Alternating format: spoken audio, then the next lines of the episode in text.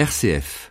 Direction le canal de Nantes à Brest. Ce matin, nous sommes dans le Morbihan à bord de la Duchesse Anne.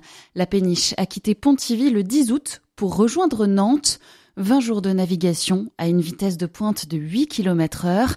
Gwenola de Harojo est la directrice de l'Office de tourisme de Pontivy Communauté qui a un bureau à bord de la péniche. RCF Sud-Bretagne, Émilie Denizet.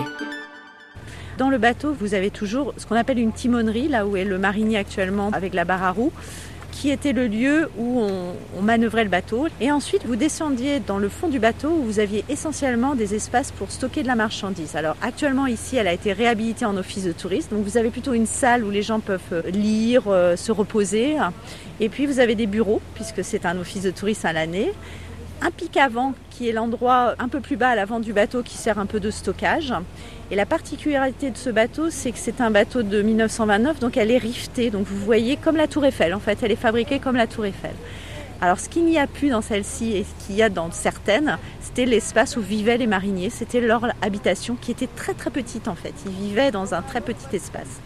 Et là, nous sommes sur le pont en bois, donc sur le dessus du bateau, où nous avons une vue sur le canal. On peut évoluer sur ce pont, s'asseoir et, découvrir le paysage au rythme très lent de la Duchesse Anne. En contrebas, vous pouvez faire le tour du bateau. À l'avant, vous avez un treuil avec l'ancre. Et à l'arrière, vous avez la salle des machines avec le moteur, qui est un moteur de 260 chevaux, hein, qui est un gros moteur, puisque c'est un bateau qui avait été prévu pour aller en mer. En fait, c'est un bateau qui a navigué jusqu'à Belle-Île-en-Mer à une époque. Et euh, ce bateau est intégralement en acier. Pour vous, ce bateau, il représente quoi? Il représente une, une, identité de territoire euh, sur le canal de Nantes à Brest, puisque Pontivy Communauté est traversée par cette colonne vertébrale magnifique, pleine de nature et d'eau. C'est une page de l'histoire aussi. Comme beaucoup de ses, ses, consoeurs, elle est née en 1929, donc entre les deux guerres. C'était un bateau destiné uniquement au transport de marchandises. Puis entre 70 et 80, la navigation a, cessé, marchande, hein, et a été remplacée plus par le train.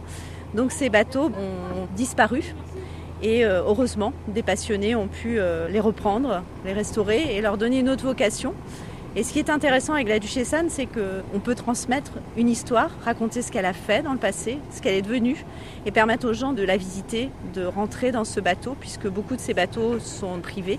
Mais celle-ci étant un lieu recevant du public, elle permet à tout à chacun de découvrir ce qu'étaient ces péniches qui s'appelaient réellement des chalands pontés pendant tout le mois d'août et aussi en septembre, euh, on peut venir visiter la Duchesse Anne euh, au moment des escales hein, sur les petites communes qui bordent le canal. Elle va parcourir Josselin, Malétroit.